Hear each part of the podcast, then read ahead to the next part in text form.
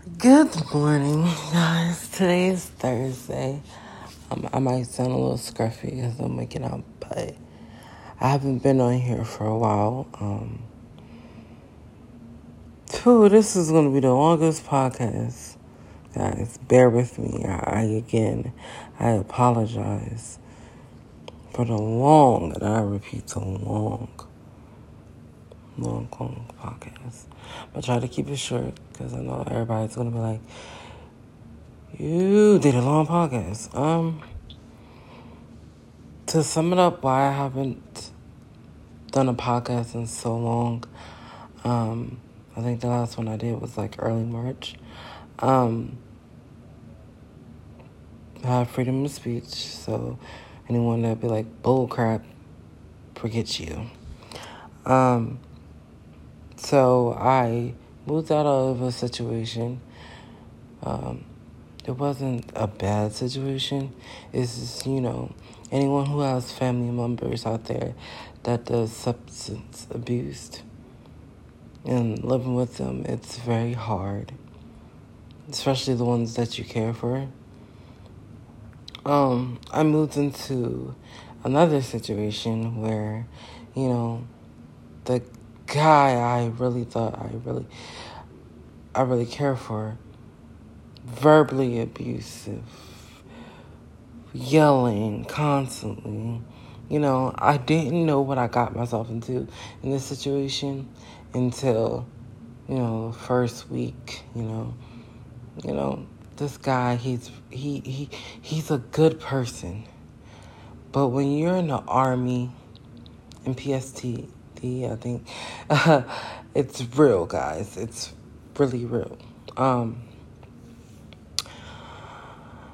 there's been times where, you know, it's when he's drinking so bad that we argue about little things. Like, for instance, my first week, the key broke in the door. That was a whole thing for a week. Then we starting to get things together. I lost my whole keychain. I mean, everything was on there. My work key was on there. The house keys was on there. My social security card was in the wallet. I know some of y'all like, why the hell did you have your social security in the wallet? Well, I don't trust people, so you know. Yeah. Um, that was a whole thing. And you know, getting accused of cheating when I don't cheat. If I was gonna cheat on this man, I would not move in.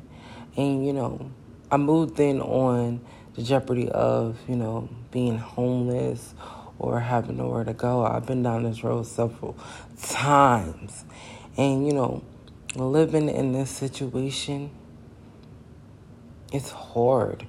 You know, when he leaves every morning, it's a relief. I can have the light on. I can do this. I can do that without someone behind my neck. Or, you know, he doesn't seem, he, he feels like, oh, I don't clock you. But you do. You ask me every 10 minutes where am I at? Who am I with?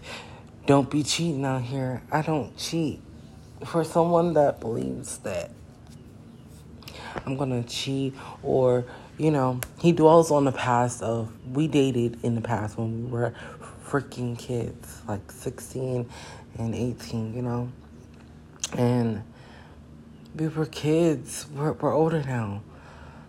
You know, um, it gets hard trying to tell this man, hey, I'm not going to cheat on you. I'm not going to hurt you. I care about you a lot. But when you're tired, um, he, like last Thursday, week from now, I went in the hospital because I had a bad panic attack when I woke up. My eyes droopy. My eyes were very droopy. I didn't have the energy to get out of bed to go to work. And then I start hyperventilating. And then, boom, I'm in the hospital. You know, I don't know why I came on this podcast. Maybe just to vent to you guys in the world that what I was explaining to one of my friends domestic violence is not just abuse, it's a verbal abuse, it's mentally. And, you know, my friends are the best. Like some of them crack jokes to just make me laugh, and then some of them really just sit here and talk to me and be like, "Hey, Nina, listen, you you gotta do what you gotta do and thrive." And you know, I think I'm gonna get back on a podcast. I don't care if he's here or wherever I am. I'm going to podcast to the world about domestic violence or, you know, mental health. That's my goal is to change the world mentally because mental health is important. My mental health wasn't important because I didn't know what to do. And, you know, I explained, like, people, my friends have heard it, my family have heard it, how I describe everything, and it's little things that he gets mad. But you have to. But I was told, give the benefit of the doubt, people who are in the army, their mental health is destroyed. When you go out overseas, you're killing anybody, pregnant people, babies, kids, teenagers, adults, elderly people. You're not caring. It's survival skill now. You know and it doesn't make the, I don't, I give him a benefit of doubt, but it doesn't make this excuse that you want to keep drinking and yelling or accusing. And, you know, for instance, he gets up at 5 o'clock, he gets home by 4. I work from 9.45 sometimes to 6 and or if I, my late days you know from 11 to 8 you have four hours before I get home. Really five because I take the bus. You have five hours in the between time to take a nap. When I come home, you know, I get ready, I eat. You know, it's certain things that me and him be arguing about. We shouldn't be arguing about. The light is on. I understand that, honey. But I understand you're used to being in the dark because of the army and everything, but I'm not. And I compromise, guys. I really do. In some areas where I'm a woman and I should not be looking how I be looking sometimes going to work. Now, granted, I have two jobs. One job, they don't really care of how you look. As long as you're all black, you look semi presentable, that's fine. But anybody who knows me, um, growing up, I had a problem of my appearance. So I work very hard to make sure I'm beautiful because growing up, I was always teased of the clothes I wear or my hair wasn't always done. So when I got older,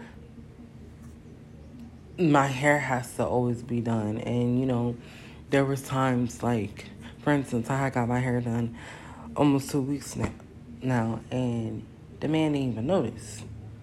And then when he did notice, he was like, "Wow, you look really beautiful." I said, "That's because me.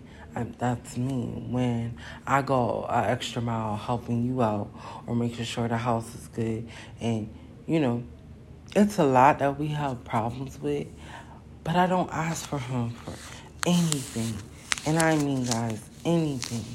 All I ask for him is to learn how to love me and be affectionate and care for me and do the best that he can do. I know your mental will be messing up, my mental will be messing up. Because there's days where I don't want to console him, but I just still make sure, how was your day? And I make sure I tell him I love him. But, man, you're so tired, guys. What do you do? How do you even say, hey, everything's going to be okay? You know, how, how, how do we how does domestic violence slash mental health get recovered or does it ever get recovered? I mean my anxiety it was like for instance he was like why are you shaking? What did you do? And i said i've been shaking my whole life. When i was younger i used to rock back and forth while standing. My mom used to be like what's going on? And i said i don't know. That's when i got evaluated and you know they diagnosed me with anxiety and depression. Now, some people are different. I'm an eater. When I'm depressed, when I'm depressed, I sleep a lot and I eat. my anxiety, I shake, I lose the appetite, and I have the bubble guts, where you know I'll be doing a lot of number twos. Yeah, it just got real. Um, but no, what I'm trying to say to the world, like, if you know someone who's in a domestic violence situation or experiencing verbal abuse or anything, help that friend out. Talk to that friend. Make sure you keep in contact with that friend every day to make sure they're okay. Or if you know somebody who's struggling for PSTD, um,